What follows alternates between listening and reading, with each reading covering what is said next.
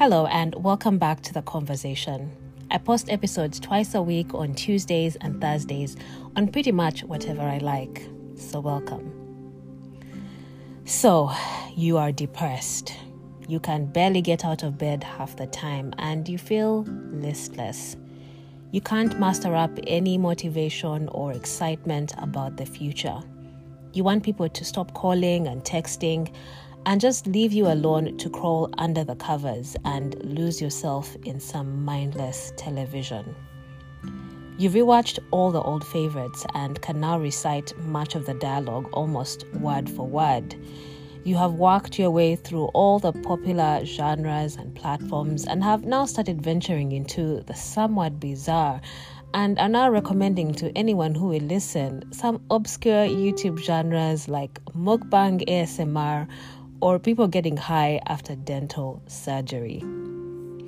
You've become a master doom scroller, clicking on every story of gloom and doom, and you feel a little better because even though your life is a bit of a dumpster fire, perhaps the rest of the world is not in much better shape.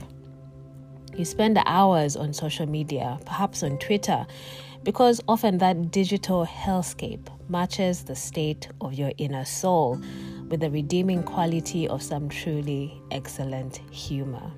You feel seen. Your tribe is a bunch of online misfits who have become experts at harvesting all the best jokes, mostly strangers. You take up causes that have nothing to do with you and benefit not at all from your digital wrath. You know, this isn't quote unquote normal, and you have a vague memory of what it felt like to feel normal, to have a routine, to be interested in things, to not curse a sunny day because it adds extra pressure to leave the house, and you definitely don't want to do that. But because you have a vague recollection of what normal feels like, you have a niggling suspicion that perhaps you know what's at the root of your feelings of hopelessness. One or two things which, if you could just sort out, might make life a little more bearable. And so you occasionally scroll through YouTube and click on the odd video about how to get unstuck, how to rise from the ashes. Maybe you come across one of those psychology for idiots videos or those motivational channels that feature a very tanned man with big white scary teeth who seems to have figured it all out and now wants your hard earned money to show you how to do it. Possibly with excerpts from people like Jordan Peterson. Jordan Peterson is a Canadian professor of psychology and YouTube personality that has recently overcome a serious health crisis brought on by long term use of anti anxiety medication, and probably best known for his book, 12 Rules for Life An Antidote to Chaos. I have a bit of a love hate relationship with Jordan Peterson. I hate that he completely ignores the structural injustices that frustrate individuals' efforts to better their lives. That he insists that the sole responsibility for improvement rests on the shoulders of individuals, completely ignoring the systemic and structural problems that sometimes frustrate individual efforts. And I think he is too smart to have missed the point entirely and I'm therefore suspicious of his motives. But that's a topic for another day. He does have some good ideas which have resonated with me over the years. For example, he designed a set of programs called the Self Authoring Suite, one of which, the Future Authoring Program, helps people write out a plan for their life along six dimensions.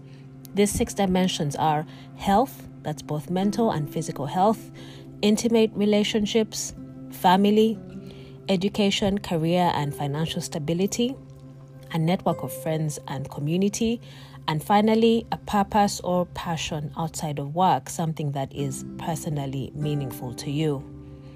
It then asks participants to consider the question What would your life look like in three to five years if you set it up as if you were doing it for someone you were taking care of?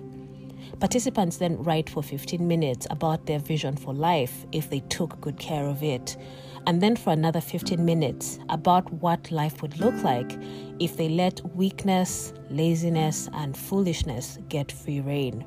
So basically, you paint a picture of a heaven to strive for and a hell to avoid, and then turn that into an implementable plan. Jordan suggests that if you're able to achieve balance in most of these six dimensions, and it doesn't have to be all of them, but let's say even half, then you can have a tolerably successful life. The way I like to think of it is in terms of the popular mantra pick a struggle. You can't be struggling in every arena. That is surely a recipe for disaster. It will sap all your energy and leave you in a kind of hell on earth. And I think that makes sense. But guess what? You can have all these things in order, most, if not all these dimensions, in decent shape, and still get depressed.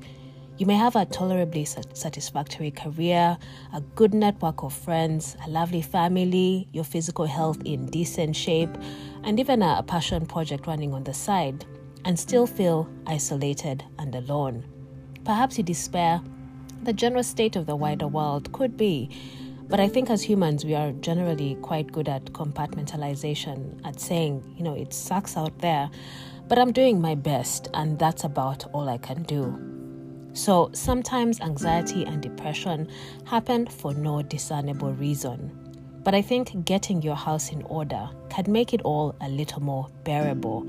Solid family relationships and friendships to support you, a job to help you feel productive, a passion that gives you an outlet for your creativity, and not having the pressure of avoidable health or financial concerns.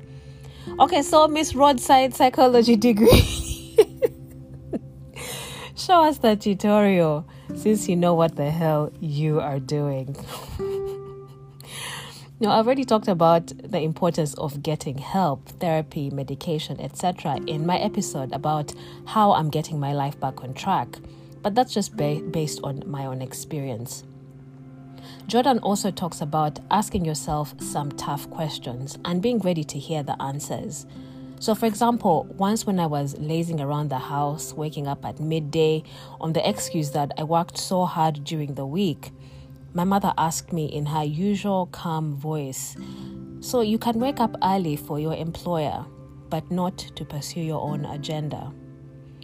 And that gave me a lot to think about. And that's not to say that your employer's agenda and your own are mutually exclusive. After all, it does pay the bills. But she knew that I have other ambitions outside of work, and I guess she wanted to know if I expected them to find me in my bed. this chick. No, but seriously, do I know why you're depressed? Of course not. But perhaps getting these other things in order can help to lessen the pain, provide some relief, and perhaps one day you can make a full recovery because as much as depression is quote unquote normal in the sense that so many of us go through it and it shouldn't be stigmatized, it is not how we were meant to live. And I hold out hope for a time when you can manage it with the right tools, or even better, it is nothing more than a distant memory for everyone listening that is affected. On Thursday, I'll be posting the final episode in my series on Candace Owens, grifter or visionary. It's taken longer than I hoped, but we'll get there in the end. And hopefully, I never have to read another thing about her ever again. Fingers crossed. Thanks for listening. Give us a like and subscribe to the channel if you enjoyed this episode, and follow me on Twitter at skentaro to continue the conversation. I hope you'll be back for the next one. Goodbye for now.